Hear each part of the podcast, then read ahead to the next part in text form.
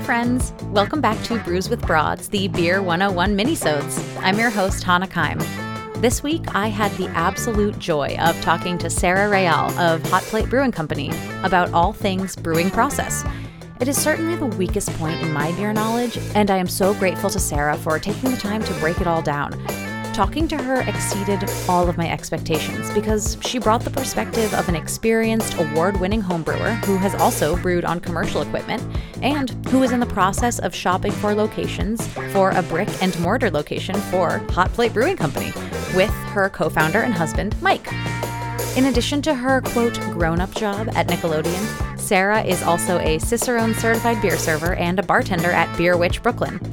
I had so much fun talking to her and asking her all of the questions I've always been too afraid to ask because I thought they were too basic. I hope you have as much fun as I did and learn as much as I did with my guest, Sarah Real. Sarah Real, welcome to Brews with Broads, the Beer 101 Minisode edition. Thank you for having me. It's a pleasure. Very excited. As is tradition, we're going to share a beer today. What what are you drinking?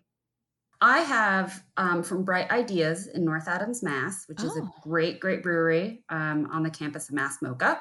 Um, and they're super friendly, super welcoming. Um, Golden Facade. It is a blonde ale brewed with chocolate, vanilla, coffee, and milk sugar to deceive the palate with flavors and the body of a stout. It's fantastic. My palate loves to be deceived. That sounds fun. I just picked this up. This is from Modist. It's called the. I- Oh, have you had this? yes, yes. I'm very intrigued. It's called the Fix, and it's a 2021 International Women's Day brew, but it's a double dry hopped zero IBU New England IPA. So, yeah, let's crack these. Let's do this. Oh, Ah, Amazing. There we go. And into the glass. Oh, beautiful. Mm. that's my one regret of this uh, not being a visual medium is not getting to see all the the beautiful pores that my guests Or do. people's like funky glassware as well. Yes. So, yeah. Well, now that we're hydrated, I'm excited to have you here to talk about um, the brewing process, which, full disclosure, is like my weakest point in beer knowledge because, as I've mentioned maybe a thousand times on this podcast, I'm just like a musical theater kid who decided Mhm. that I wanted to do beer also. So, science is not my forte. So, I'm excited to get into that. But of course, first, I want to learn a little bit more about you. Tell me like your beer life story. Um, so I've always been into beer since I, I'm such a rule follower. So since, you know, I could drink legally. Mhm. Um, no one believes it, but it's true, sadly. And um, I, and I've just always been so interested in it. And I, when I finished my master's degree, my husband and I drove cross country to go move to California because we wanted to be in New York City. We were not finding any jobs. Um, we both we met at Penn State, and so we were driving cross country and went. We went through Colorado to to meet up with a friend. He's like, "Let's go to this, this brewery." So it was New Belgium, and it was before they did like their whole big build out. So it was like really crammed, and I was just like, "Oh my gosh, I want to! This is so cool! I want to do this." I'm like, "Oh, this is." You know all these flights and you know all just the basic stuff of that that beer is now. And so we continued to go to breweries. And then since we were in southern california we went um, down to escondido to stone before they did their big build out. Um, so it's really cool to see these what were smaller now these these huge places. Um, and so i wasn't finding a job. And i was like you know i really why don't i just become a brewer? You know i was like what am i going to do with a master's in contemporary first amendment theory I don't know. Um, so, uh, you know, and I was just like, I just want to brew beer and talking with my mom a little bit um, and understanding that I did not have the time nor the money to go to brewing school. So I was like, I guess I'll get a real job, right? That's, you know, pay bills and stuff. Um, so I'm, I'm in consumer insights for television, so media research. And I've had the chance to do a lot of traveling. Um, and it's funny because in college we had this one bar called Zeno's, and you get this little passport, and it's called Around the World in 80 Beers. And so they have a list of all the different beers, and you get it signed off when you buy it. Um, and then when you get 80 beers, you get a T-shirt, so the most expensive T-shirt all around. um, and then you get your name on a plaque on the wall. And I was like, yes. Um, so I I was exposed to a ton of different beers. I had no idea what I was drinking. Like I look back at the passport now and I'm like, oh my gosh, like I did not know how good I had it in college. Um, and not that I have, you know, a refined palate now, but um, I at least know styles rather than just colors. Um, and so as I was working and traveling a lot, like being on the road is very lonely. Uh, and especially because I was working in international. So if you don't necessarily know the language or anything like that, it's just like for me, a pub or a brewery was always just a beacon to me. It made me feel comfortable. It made me feel at home in a very foreign place sometimes. And because I am into consumer insights, I just love, you know, more than just people watching, understanding how people are interacting with one another and just understanding, especially the European pub culture of you know it's just like hey grab a pint with your mates. It's not like let's crush all these beers all night and then not remember the next day. And i just love that and that's something you know that that i've just taken with me. So i was exposed to so many different types of beer so many different type of beer communities so it was nice that it grew from like you know around the world and 80 beers in one place to like literally around the world you know in, uh, in all these different places. And so that's kind of been the the beer journey for me um, in terms of tasting and everything like that. Um, so if you want me to talk about then how I got into brewing. Yes, I love to hear all that. And in these interviews, the theme has definitely emerged of not just the liquid itself, but the culture surrounding it uh, in traveling and yeah, and just the the community people find not only in their own backyard, but as you said, when traveling and being able to like feel at home within a beer community. Yeah, and it, it is hard um, because, especially going to um, countries where maybe you shouldn't be a woman in a bar alone or something like that, but me being stubborn and being like, I can do whatever I want. I'm a strong woman. Understanding that that is not my culture, so I have to respect, you know, some someone else's culture and understand it.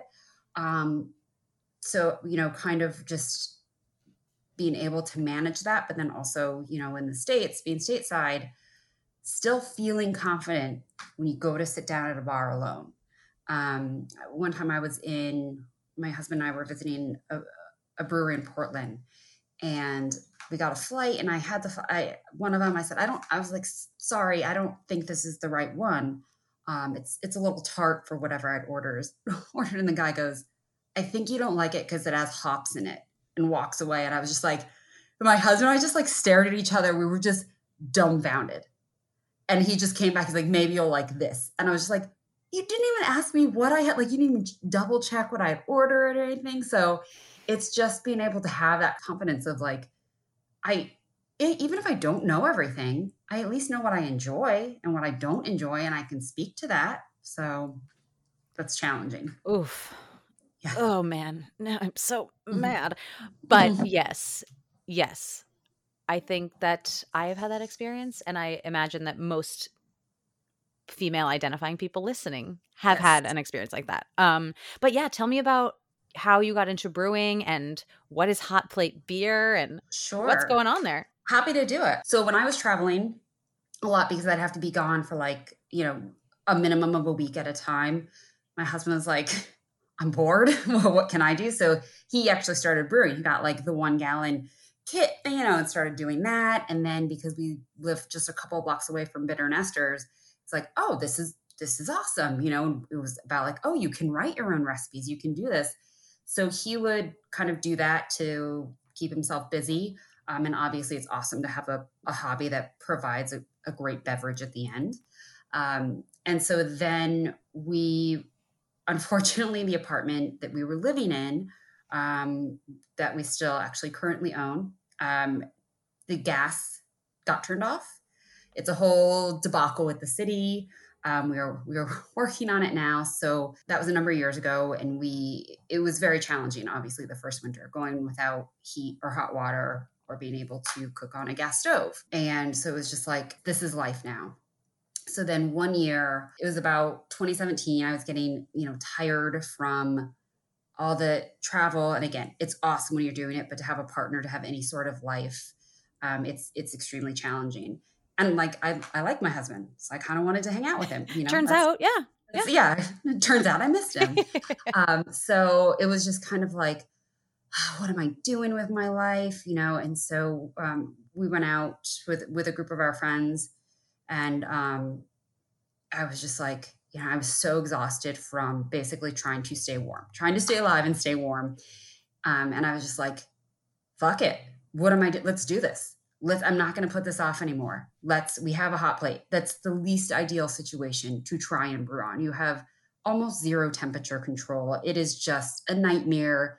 You know, brew, small brew days, two and a half gallon brew days would take six to seven hours because you're just sitting there waiting for it to boil. Um, but we were like, fuck it, let's do this. So I started taking lessons, um, the classes at Bitter and Esters, so I could learn all, all those processes. Started reading, um, you know, and and just trying to get our reps in and do it. And so, like, we were always just like, because I wanted to do this. I always wanted to be a brewer and so we've just as we've gotten more serious and you know made our business plan for things it's just like yeah why not hot plate and so we just kind of like the idea of hot plate that it's i mean it was physically what we started on but um, it's just about kind of making do with what you have just taking down you have control of your life for the most part um, but you know saying like yeah i'm going to do this i'm not going to let anything else hold me back it's on me now and I can't complain. I can't say, oh, I wish I could. Just do it. Just fucking do it. Um, and then also just kind of like, you know, our logo and that, like it's that, you know, the warming element, but it's also an element of home because we were lacking that feeling of home for so long because we didn't have gas that it's just like we just want people to feel welcome. We want to bring people together. You know, we, we talk about crafting connections. We want people to be brought together. And it's great that beer or other alcoholic beverages can be a social lubricant it's just like we just want people to share ideas and um, just feel at home where, whenever they are. You know, I always joke that I'm like, I'd love to open a brewery that has like a luggage rack, and it's like, leave your baggage here. You know, you you, you are what you are, um, and so that's kind of been been who we are. Of just like, fuck it, let's do it. That's beautiful, frankly. and so, are you? Did I see that there is like a physical space in the works? We are currently place shopping now, you know, facility shopping. Um, we're hoping somewhere in the Berkshires just because we would love to stay in Brooklyn. But um, hearing the stories, you know, talking to all the the great people that you've had on your podcast, like Mary, you know, and um, Wild East and, and all of them. And it's just like, oh, oh, oh yeah. Okay. Yep. All right. Um, and, you know, I, I spent a lot of my life in New Hampshire, so I'm like, I, I love it. I love it up there. So yeah, we're we are in the process of trying to find a place, which we know takes a long time. So we're chugging along as we do that. Well, I'm really excited to hear that, and I'm looking forward to you keeping me and all of us, the listeners, updated on that because I'm sold given the pitch that you just made. Perfect. And I'll bring Perfect. my baggage and I'll leave it at the door. But that brings us into how the fuck do you brew beer? I'm excited to hear from you because when I picture, you know, the times that I've learned about like the brewing process, the images you see are always like a big system. So I'm excited to hear about your perspective on it based on a very practiced home brewer, but like mm-hmm. you're working at a much smaller yeah. scale. Yes. And I mean, it, it really could be like brewing techniques 101 parentheses, what not to do, because that's really, you know, everything that we've done. First of all, don't run a hot plate, but we started out with um, just two and a half gallons. Um, so very small stuff. We we live in a 600 square foot apartment so that's not a lot of room. And so we just started with actually doing extract. So not even having actual grains. It was just you buy the malt extract. It looks like honey. Um, and it's actually great to use in like doughs and stuff. I've been experimenting with that. But um, so you just dump the syrup in and it brings to a boil and then you add in the hops when you need to add in the hops and do your filtering and put your yeast. So that was very simple. Um, and then i was like this to me it just was all tasting the same. I was like every beer just tastes like malt extract even though they're different malt extracts. I'm like it just i need to branch out. I need to feel like i'm doing something. So we started what's called brew in a bag. And so all the grains, you actually get the grains and you put it in a bag and you just kind of like steep it like tea. Um, and then you remove that. So we don't have kind of the the vessels or the systems where you're just dumping the grains in the water um, and you filter it out from there. So it's just we let it you know sit for a half hour, forty five minutes, how much ever we write into the recipe, and then we have to like pull it out and drain it. Then we have those grains, and our dog loves the grains, but we also dry them um, and I mill them down into flour. So I'll make dog treats or we'll make bread or biscuits or stuff like that. So I've never knew about malt extract as a home brewing resource because, you know, when you Google what are the brewing yeah. steps, I didn't do that an hour ago. That's not what happened. They you talk about like malting the grain and milling it and like obviously that's not I mean, most breweries don't even malt their own grains. They're buying it from somewhere, but you're not doing that in your apartment. Yeah. I mean, it's it's kind of like when you go to make a pumpkin pie, do you buy like the Libby's and add like the egg and put it into a pre-made shell or do you get the pumpkin from the farmer's market and roast it and then drain it and do all that and then, you know, and then make the pie. I love that analogy and if you're me, it's the former for sure. Or you buy it from somewhere else. you know, you touched on where your grains are coming from. And as I learned from um, my last Beer 101 guest, Em Sauter of Pints and Panels, she taught me a lot about like the milling process and how and what malting a grain actually is. And so then what do you, in a like traditional big scale brewing process, the step after malting is sort of like what you just described which would be mashing. Yeah. So it's just, I mean, the way that that I learned at Bitter and Esters, it was like you're making oatmeal, and that's what it looks like, and that's what it smells like. Uh, it's delicious. Um, and so yeah, so you throw your grains in there, and you kind of take the heat down, and you let it sit, so you can get all you know the sugars out, um, all the the fancy chemicals out. Um, and then when you drain it, you bring it back up to a boil. And then that's kind of when, depending on the style you're making, it can be a 60 minute boil, it can be a 90 minute boil, um, it can be 120, you know, like Dogfish Head, they're known for their, you know, they have like their 90 minute, their 120. So that's the amount of their boil actually. And they have continuous hopping. So they we went we went there to see a tour and you actually like when they're brewing, you just hear every couple minutes it's like psst, psst, and it's just like shooting out hops into the boil. So it's literally like so they can technically say they continuously hop because it's like rather than like when we write a recipe, it's like, you know, you add we add our, our hops at the beginning or we add it in the middle, we add it at the end, you know, depending on aroma, bitterness, all of that. That that's kind of how you decide where you want to put the hops. Um, and then yeah, then you cool it down, which again, in a nice big proper brewery, you have all these cooling systems. For home brewers, you can either get this cool thing that looks like a coil and you put it up to your faucet. and You just run cold water down through the middle. Of course, our faucet didn't fit the attachment and now they have attachments. So we just put it on our sink and add ice. So we our our bodega guys know us very well. yeah, those are the freaks always coming in here for ice. Exactly. So you wait for it to cool, you get it down to whatever temperature usually we like to do between 76 78 degrees um, and then you filter which again in our process is very you know a strainer and then like an almond milk bag and then this right. and that and it's just it's just messy and time consuming and uh, one time i decided to make a beer for my boss at work for her birthday and her birthday happens to be halloween and i was like well, what do you want? She's like could you do a pumpkin ale? And i was like sure. And then as we're f- filtering everything out on like our home system and rig and everything, I was like, never again, never. I was like, this better be the best beer ever. It was, it was pretty good. She enjoyed it, so that's what matters. But yeah, and then we are trying to experiment more with Kveik yeast, so you can pitch that at a much higher temperature. And I always pitching is just adding. It's the fancy word for adding the yeast, and so that we don't have to really wait for it to cool down that much um, but we'll we'll aerate it with a little fish pump for a few minutes to get some more oxygen in there um, and then we pitch the yeast and my husband likes to just sit there and watch wait for the bubbles to come so. That sounds very much not to stereotype but that sounds like a boy thing. I, I can see that. He's like it's so cool. I'm like i understand that but but like it's it happens every time. Going quickly to the step of filtering mm-hmm. that you mentioned, you know, do you know what that looks like in a traditional sort of larger scale brewery? What that setup would be? Um, I think it depends on on your brew house. Um, I've been fortunate enough to do some of the Pink Boots brew days. Um, so Fifth Hammer, uh, when Randolph hosted, they actually hosted two different ones, and then we were just up in the Berkshires at Shire Breu-Hous, and they they let us sit in for the day. So it really, and they have like a total custom system because they're in the basement. So it just really depends on on your setup.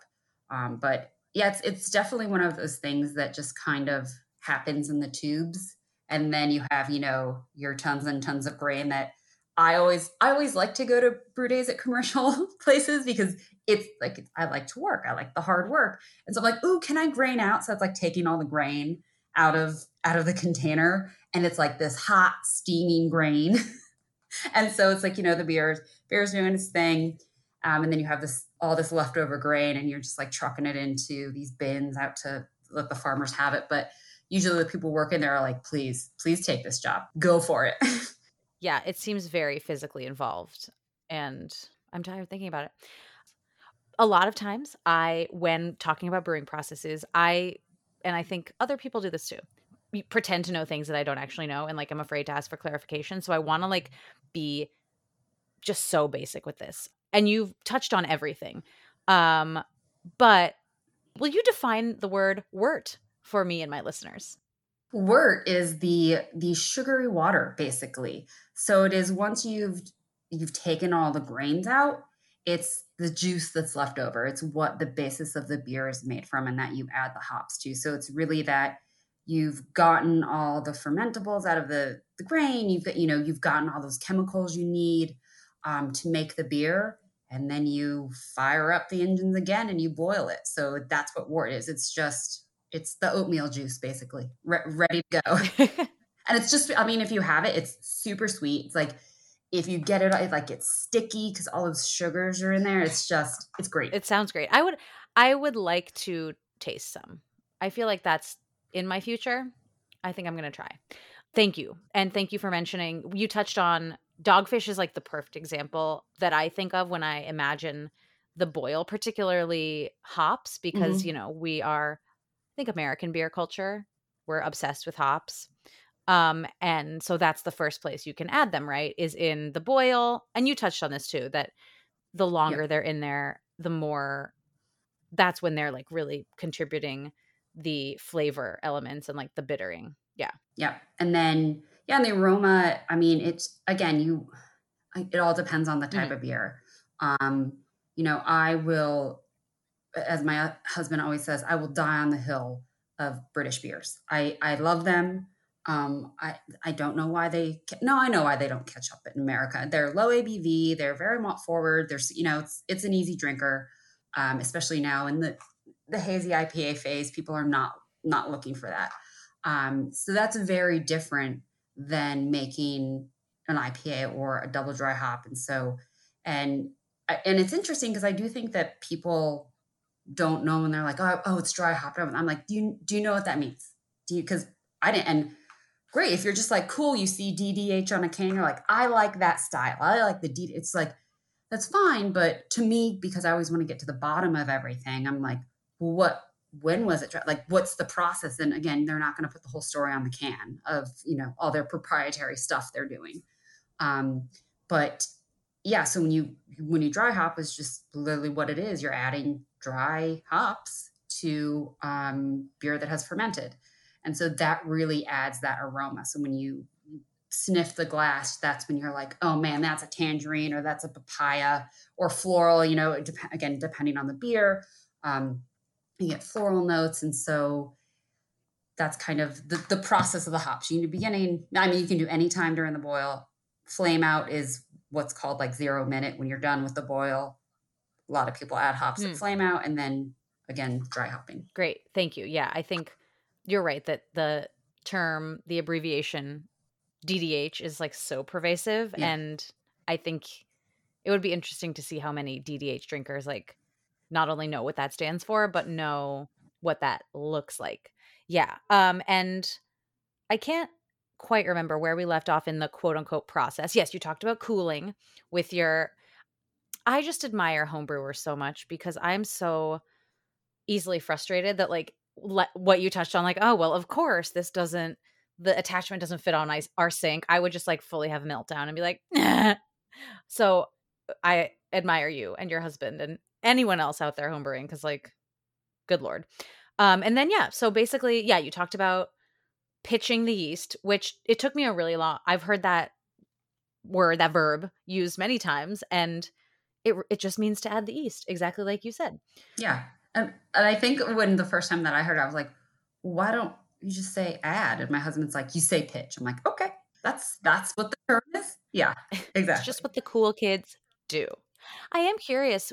Um, and you've mentioned Bitter and Esters several times. It's a homebrew store here in Brooklyn. I actually live very close by too. I think we're probably very close neighbors. But what form when you're buying yeast, like what does that even look like? So there are a couple different ways you can do it. You can buy it like in a little the one of the ones um has it they call a slat pack because it has like it's suspended in liquid and it's in this like kind of metal I know we're on a podcast and I'm using my hands a lot to show the size. She's mo- you're, we're doing a lot of like a lot of miming, yeah. here. um, and so it's in like the little yeast packet. You slap the nutrients, so you slap it when you get it, and you leave it out for a couple hours while you're brewing. Um, and then there's another another um, omega yeast that they've kind of come on the scene. Um, and again, still the small rectangular package, but you don't get to slap it or anything. Um, and they have kind of more more cells in there, and it's you know a, it can be a better yeast for some some beers. Um, so that's what we've traditionally used, just because it's easy. Um, but you can also do your own starters, so that you know that takes that's just like with sourdough. You have to tend to it. You have to you know know the chemistry behind it and and all of that. Um, again, it takes more equipment, and I I love science. I love the science equipment, but we are trying to understand the space we have. So um, we really want to get to that point, but right now we're just kind of taking taking the shortcut. Um, and then you know it's kind of understanding on on the larger scale because you know it's so expensive. Like a small pack of of yeast for a five gallon batch, if we're just doing one one package of yeast, it's twelve ninety nine. So think about that on grand scale. Like breweries can't just be like, give me a whole bucket of yeast, please. So it is about right. being able to keep your counts healthy, um, even having your own house strain and understanding all of that. Um, I know obviously Wild Yeast has their own cool lab and everything, and so they're really at the forefront of that. Um, but so that you know that's taking it to the next level. So you can kind of start with a little like, oh, I'm just gonna throw in the bag, and then you know, or you can you know tend to it yourself. Um, and I used to be part of the Brewminaries, which is one of the home brew clubs here in Brooklyn, and they would have like science nights and you know would talk about cell count and people who you know were actual scientists and i'm like mm, i work in media i've you know i'm interested but I, i'm not there yet so right it's all about the it's a spectrum exactly as you're saying but put that in the category of things i've always taken for granted as someone with a bachelor of fine arts like that now i'm actually taking the time to dig into and i'm grateful for people like you who will share that knowledge so Right. We've pitched the yeast, and this is technically like the fermentation stage. And as I've mentioned, Em last two weeks ago, when this will air, um, sort of personifies the yeast in one of my beer mentors, Kate Amos, who's um, now the general manager of Marta in New York City. Go eat some pizza, people. Um, she always, she also sort of humanizes the yeast. And I always remember she would say, basically, yeast eats sugar, and these are her words uh, would burps CO2 and farts alcohol. Mm-hmm. And that really stuck with me. Um, that's not a question. It's just, I really wanted to say the word farts on my podcast. Um, but yeah, so that's like basically like the most I don't know. Is there a different way that you prefer to describe fermentation? I guess is my question. No, and and and that's it. And there, you know, you have um, lager yeast and you have ale yeast, and um, one is top fermenting, so it you know starts at top, and one is bottom fermenting, and so those are kind of the how you make those two different ones. And I, a lot of people are experimenting with ale yeast at lagering temperature. So I didn't even know, you know, if we're talking about basics, like I didn't even really know that lagering was a verb. I thought like when I saw a Coors Light commercial, it's like cold lagered. I was like, that's not a word. It's like, oh, it, it actually is. Um, so you know that's just the lagering process is you know bringing bringing the beer down to a temperature slowly rising it so that you know because it just ferments differently um, and that's why a lot of breweries do not produce a lager because it takes more uh, more time in your tanks and if you're on a commercial system that's that's valuable money mm-hmm. um, so if you don't have a big enough system you don't necessarily have the this you know six to eight weeks to let it sit there versus a two weeks or even with Kveik yeast that you know that can be done in 48 hours and then you can drink it um, which is just fascinating um, so yeah so it i mean that's when you come down to it that's what it does it eats the sugars and and then it farts out the alcohol. alcohol is great. Too. Um, yeah, and exactly. I even though the lovely Mary Izett did, we talked actually on her episode a lot about Kveik yeast. Um, mm-hmm. maybe people haven't listened to that, so will you? You've mentioned that, and I want to just quickly touch on it because it is so fascinating. Yes. Yes, um, I probably should know the history behind it better, but the last one that we used was Lithuanian Kveik yeast. Um, so it was this strain that was kind of found, and what it does, because yeast is an organism, it's a very precious organism. Even though it gives, you know, even though it works hard to get to fart out the alcohol and CO two, you know, it's still a living thing. Um, so that's why you can't pitch at a high temperature because it will kill it. Right. You know, you're not going to jump into a wicked hot, you know, hot tub because you're like, oh, that's not, that's not, I can't thrive in this. Um, so that is why you need to make sure you're you have the right temperature. You have you know temperature control within range um, because they are precious beings. And so with the Kveik yeast, they are much more tolerant. So I, I, believe it's somewhere in the up into the 90s you can pitch it when your wort's at 90 degrees, and then it works super fast. So we usually like to do on a five gallon batch. Um, let it let it sit for about two weeks ferment, so we can make sure that like it goes through. It's sitting, you know, sitting there, making sure everything's mm-hmm. done. And with Kveik yeast, you can do it in two days, you know, if, if need be. So it can be completely done with its fermentation quite quickly. That's the one that like Mike's literally sitting watching it because he's like, it's going to start any minute because it does. It starts so fast and then it's over. That's crazy.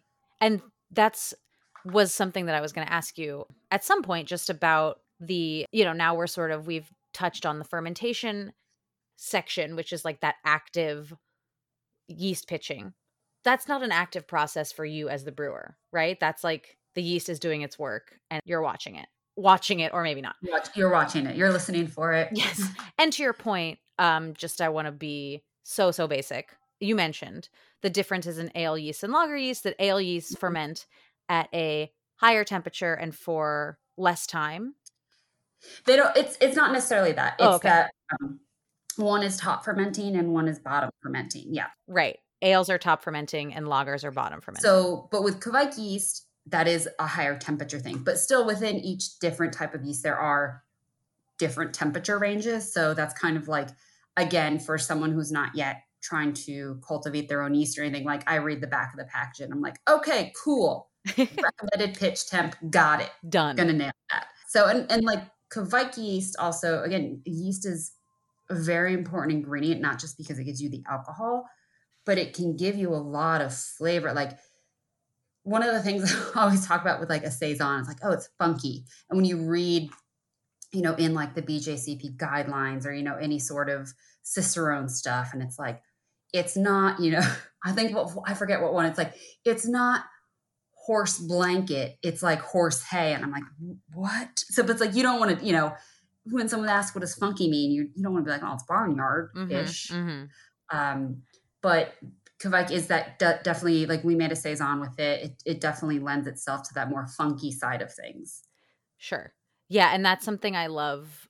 Something that one of the many things I love about beer is the idea of the contributions of the yeast. A saison can taste like white pepper and it can taste like mm-hmm. barnyard or it can taste you know, like a or a um a hefeweizen can taste like or a wit beer rather can taste like clove and bananas, but there aren't cloves and bananas in there. It's all the yeast, baby. I love chemistry. I should have gone into chemistry. I don't I don't know why I didn't. Um, I remember my senior year in chemistry class, we had an odd number of people in the class. And so they asked who didn't want to have a lab partner. And I immediately raised my hand so that I could do all the work, write all the reports, like, you know, total nerd zone. Um, but yeah, I, I I love it, and I can't wait to get more, in, you know, to understand that more on a level. My uh, sister works at a medicinal marijuana place in or sorry cannabis medicinal mm-hmm. cannabis um, in new hampshire and so she has learned so much because you know the hop and, and cannabis they're they're the same family and she has learned so much so it's funny because when we were talking something she was like asking you know about like alpha acids all this i was like oh my gosh you know so i was like can you come? And it's funny because she's like i'm not that smart. I'm like you are brilliant like you just like talked about all these things that are part of you know your world but also part of the brewing world. So it's fast it's it's all fascinating to me. That is fascinating and we haven't actually on this podcast i don't think we mentioned the fact that yes cannabis and hops whatever the scientific name is something lupulin that the cannabis and the hops are from the same family which right is amazing and wild and and that's and that's why you see on like some beer cans it's like loop, you know, double loopy or mm-hmm. loop because it's just you're taking that that science name. Right. I love that. Um so we've made it to the point of we've done we've kind of talked about fermentation and that that can take as sh- with a, a, really fast fermenting yeast like Kveik that can take mm-hmm. as little as you said 48 hours. Yeah. Yep. And then on the longer end of things like a 6 to 8 weeks for like a you know traditional German style lager. Um, and then we have, I guess, conditioning, yes. which I guess lagering is a form of conditioning. Mm-hmm. Um, is that something that really happens in the context of homebrewing in your world? Yes. So for us, we started with um, bottle conditioning because again, I was like, I don't, God, I have to learn about like the CO2 levels and all of that. I'm like, that seems like a whole thing. Let's just bottle condition. So what that means is you get priming sugar. Um, so it is not table sugar. Mm. a number of people think that it's table sugar. Don't just use your like Whole Foods sugar, people. Don't exactly, don't. Exactly. Um, yeah, your very expensive Whole Foods sugar that was like you know, picked by elves at you know this this certain latitude. Don't use that.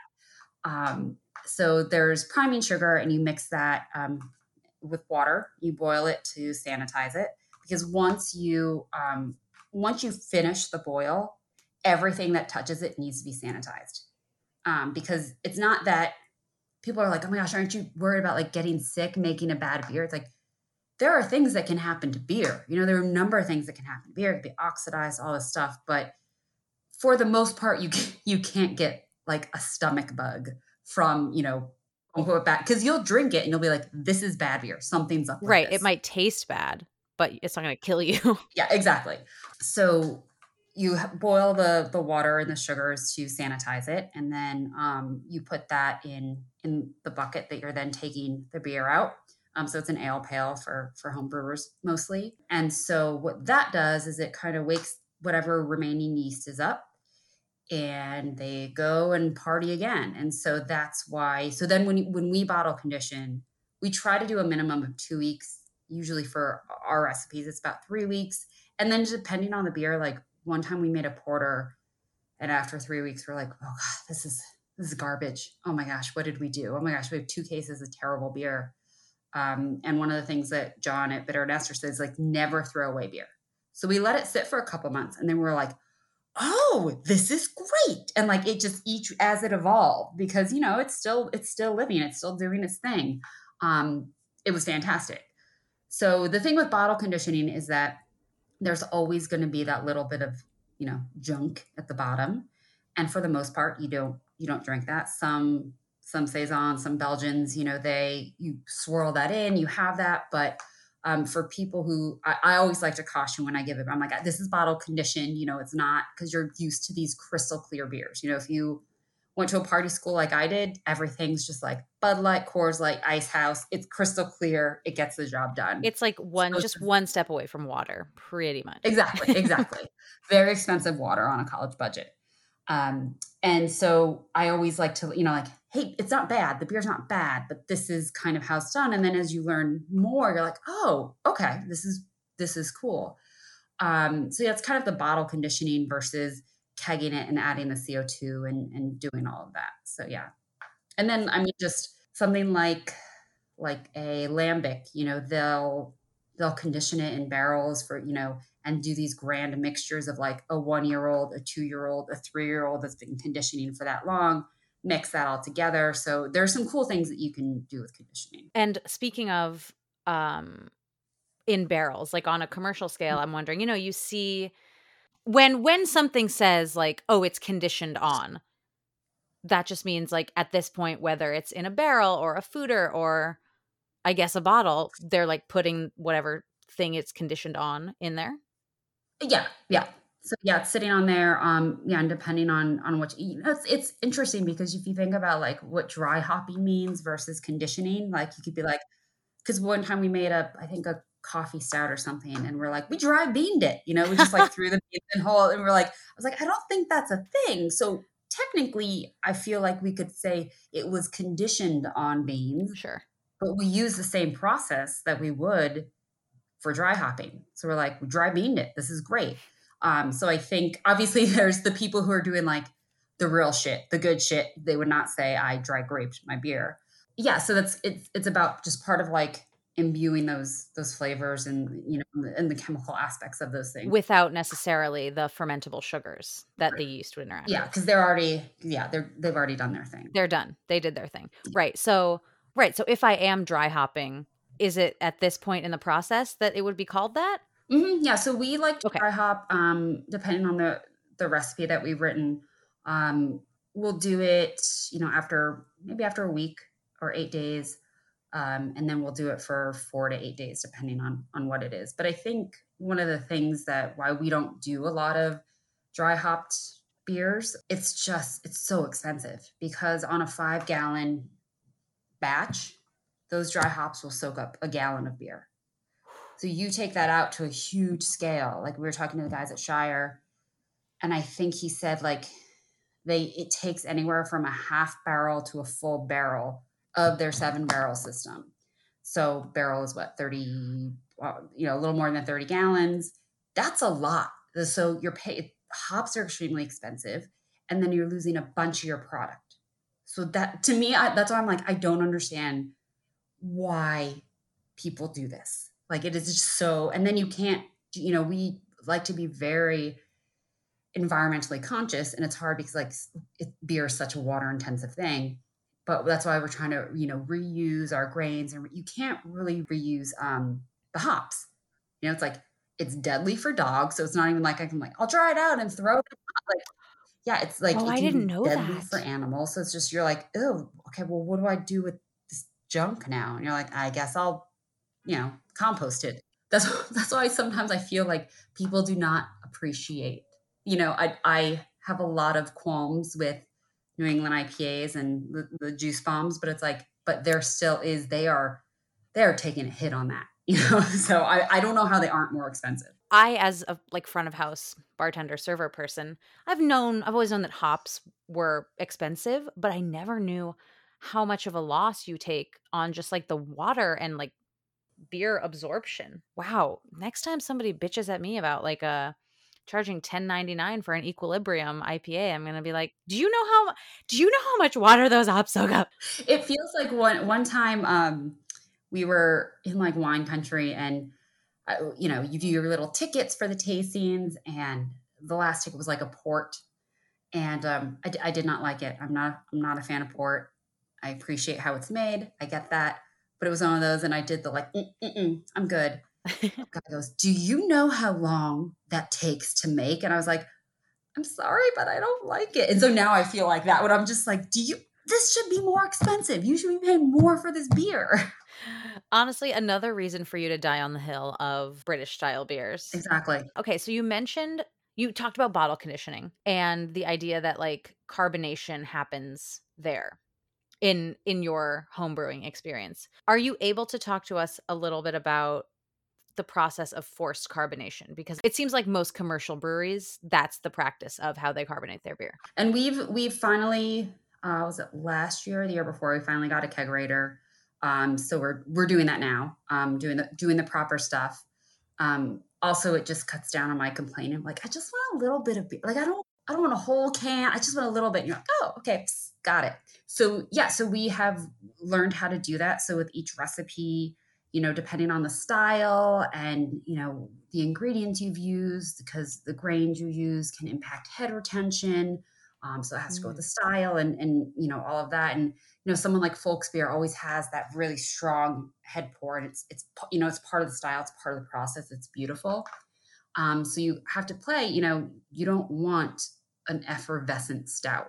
It's a little more low key. Same with a bitter, but you know, with a, a pilsner or a lager, you maybe kick that up a little bit. So it is about managing the levels. So we um, carb our beers anywhere from three to four days. Again, we're we're only working with five gallons, um, and then we kind of test it on day three or day four to see if it's if we like that. Um, we we again i love i love the lessons that we're learning on a smaller scale so that when hopefully you know when when we open hot plate doors we can i know we'll make mistakes. Everybody makes mistakes but they won't be as costly you know learning on a smaller system. We left the gas on. We're like oh we have gas now. So we left like the whole time that we had the keg on we're like why is it getting more bubble? And so it's like by the end of the keg it was just like all foam. And we're like what? And then we ran through our gas tank i think in like two two different brews and i'm like this doesn't seem right. And then we are like ah yes we weren't turning off the gas. So it was just continuing to put co2 into the beer. So it, it, would be like if you took your soda stream and just continued pumping all day. And continue, why is this so bubbly at the end? So that was a that was a good lesson to learn because we were only working with a very small co2 tank versus many many gallons that you have just overcarbonated. Right. Interesting. Okay so I feel like we've kind of gone through most of the process. And of course, we're not going to talk about packaging because you don't package yet. Not yet. Right. Um, but now I just have a bunch of random questions that I want to ask you. Can I just say about packaging? Please. I used to be like, I just want growlers. Like when Bierkraft was a thing, you know, you go get an amazing sandwich and you get a growler or something. And like, you know, Mike and I, we came from a party school. We're like, yeah, let's each get a growler. And that's what we're doing for the night. Um, that we would drink it in a night. Mm-hmm. But uh, there is some debate about whether getting a growler, you know, is good or not. And to me, it's something like, I mean, you're it's one thing when you're commercial and you lose control of your product the minute it leaves your doors because then you can have dirty lines, you can have, you know, you can't control the temperature. And then it's another thing if you go to a bar or somewhere and get that filled up for your growler. Because if you're like, drink it, you know, it's probably best within 24 hours. And someone's like, eh, I don't feel like it and then in three days they open it and it's gross. And you're like well this beer sucks. You're like actually the beer doesn't suck. It's that that process wasn't good. So i work also at beer witch and people are constantly coming in like oh when your taps are open are you guys going to do growlers? And we're like no. So that's that's one thing. And and obviously you have growlers with the cans. They last a little longer but there's still that that same problem. Um, and then obviously the debate between bottles and cans, and there's a cans shortage now. So it's, you know, there's a lot to the packaging mm-hmm. that once you kind of crack that nut, you're like, oh my gosh, there's, there's, there are so many decisions. Thank you for bringing that up. Cause I think as consumers, we take for granted, like, oh yeah, just as a can of beer. But you're right, right that it's a great point to bring up that a product, as we've spoken about, that you work so many hours on and you spend so much money on mm-hmm. as soon as it gets poured shittily maybe into a yep. potentially crappy growler it's out of your control and yep. And yet Untappd still exists and someone can go on and be like fuck this beer even though exactly exactly yeah so now i have a lot of random questions i'm always wondering about you you mentioned milk sugar you mentioned lactose before mm-hmm. at what point in you know people love and pe- people I, I think either love or hate lactose in a beer. At what yes. point does that come into play? And is that meant to be a fermentable sugar? Is it meant to be for body? So there are a lot. There are a lot of things. This is a debate that my husband and I have have often. Um, he started out very much as the you know the Reinheitsgebot, the you know the German period. Like you do this, this is how it's done. And I'm much more of the Belgian mind of like if it you know it tastes good, it is good which is funny because those are not our personalities at all. He's he's the creative, and I like work in Excel, and I'm like, I love order. Let's make a list. Let's do bulleted emails. Um, so it's interesting that our brewing styles are very different.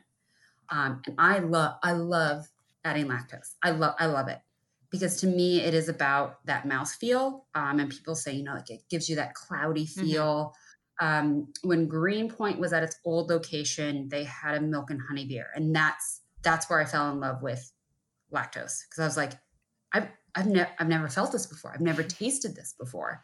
And I think people do get it from New England IPAs, and I, that to me that's part of the popularity. But again, you can get that uh, you know another way, um, oats and stuff. So you add oats and, and lactose for that that uh, mouth feel, um, and it does you know deal with understanding all of that. And so like my favorite beer that we make is one that I was like again, because I'm like, let's just be creative. Like I love to cook. So I'm like, oh, let's just throw something in there. Is um, I would always drink tea, chamomile tea with my grandmother. Like, you know, I was like six, like just sipping tea. um, and I was like, I love chamomile. I love how, even though I love really strong flavors, I still love how delicate that can be.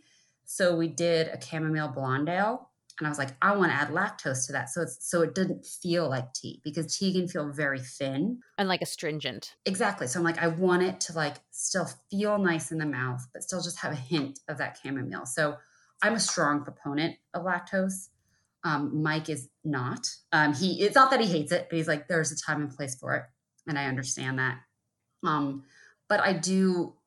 It is challenging because I am someone who I want I want beer to be accessible to everyone. And I understand there's a, a large portion of people who don't drink beer for various reasons. They can't, they won't, you know, th- there's a lot, there are a lot of reasons out there. And you're already fighting the gluten battle. So you add in lactose and that just, and I, I don't, per- I mean, maybe I'm assuming the science is out there of like you're fine if you're you know lactose right yeah from what I've heard on on like a commercial scale per pint or per glass that you consume like it's not going to do anything to you but still. Right but I think I think yeah when you don't know that it's like you still see that and you're like ooh well I can't have mm-hmm. that. It's like oh well okay you know and so to me it's always challenging because I I want to be someone who puts all the ingredients out there so that everyone can know because that's that's what I'd want to know um, but I feel like it can turn some people sure. off because they don't understand what that means. They think it can impact them negatively or something like that. So I think there's, um, I don't know. I'm just, I'm just someone like I want it. I want everyone to have access to this, and I feel like sometimes that turns people off. I'm with you on the accessibility, and I, I think that the idea of lactose itself, you're right, can turn people off. But I think that the resulting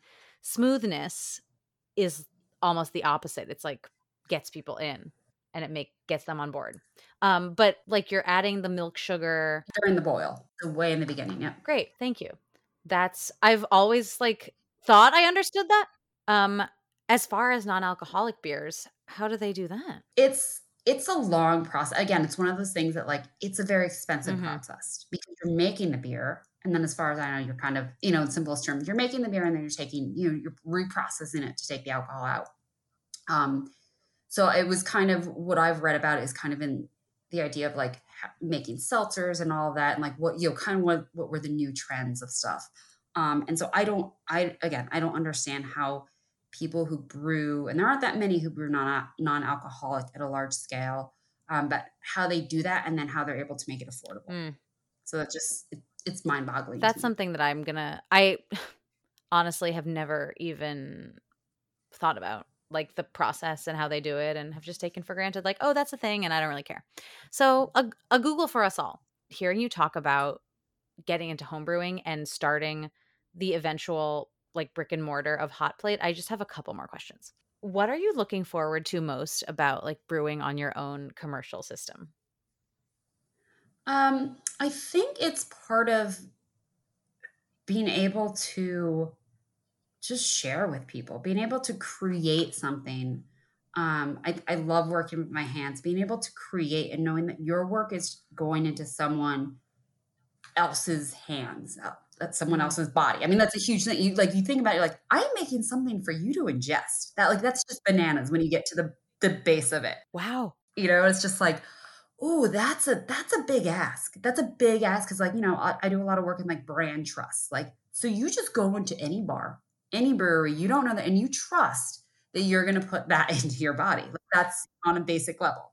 Being part of a community and providing something, you know, like you're manufacturing something, you're welcoming people into your home that you've built because you want to let them have a time. You, you know, me, there is a part of me that like I always love the uh, we used to have tickets to the Nets, and like I would always love proposals when there were proposals, and my husband's like, why do you love that? I'm like, I don't know. I don't like, I don't know, but I would always be like, oh, so it's like you hope that you have someone like meet at the brewery and Yeah. stuff like that. It's just like you think about um, there's a research agency I used to work for, and they, the two founders, both from England, but they were both working in Brooklyn, and just one of the local breweries, like that's where they would go to grab drinks, and that's where they thought of the idea to come up with their own company, and not like now they're thriving. And so it's just like these ideas that come, these, you know, you share things with people, you, um, you you know, and if it's not, you know, if it's a negative thing, you're sitting there and you're thinking about what happened or anything like that. I just,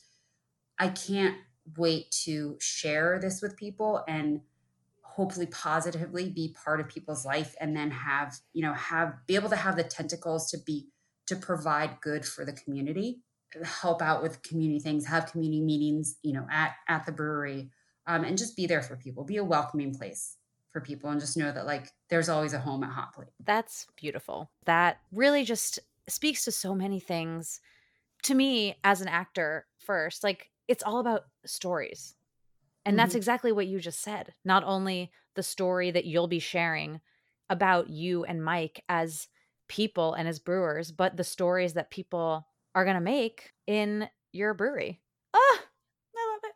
Sarah, I feel like there are 40 million more questions that I want to ask you, but we are just going to have to say that for another day. Sounds good. You can come at the brewery, you know? Yes, at the time of recording, it is currently Passover. And during Passover, we say next year in Jerusalem. But on this podcast, we're going to go ahead and say next year at Hot Plate. I love that. Well, that's a perfect way to take us out. However, my tradition is for you to take us out with your favorite toast. So, Sarah Real of Hot Plate Beer Co. and Beer Witch and Nickelodeon and Brooklyn, Yeah. All the things. all of the things, take us out. I, I generally don't have a cheers. I'm like the cheers person. But Mhm. I am going to steal one that one time we were visiting some friends. And I think that they had the most perfect cheers ever. And it was to all non European capital cities. That was it. And then everybody clinked their glass. And I was like, that that's amazing. That's that's a thinker of a cheer. So to all non-European capital cities. To all non European capital cities. Thank you so much, Sarah. This was amazing. Thank you so much. It was great.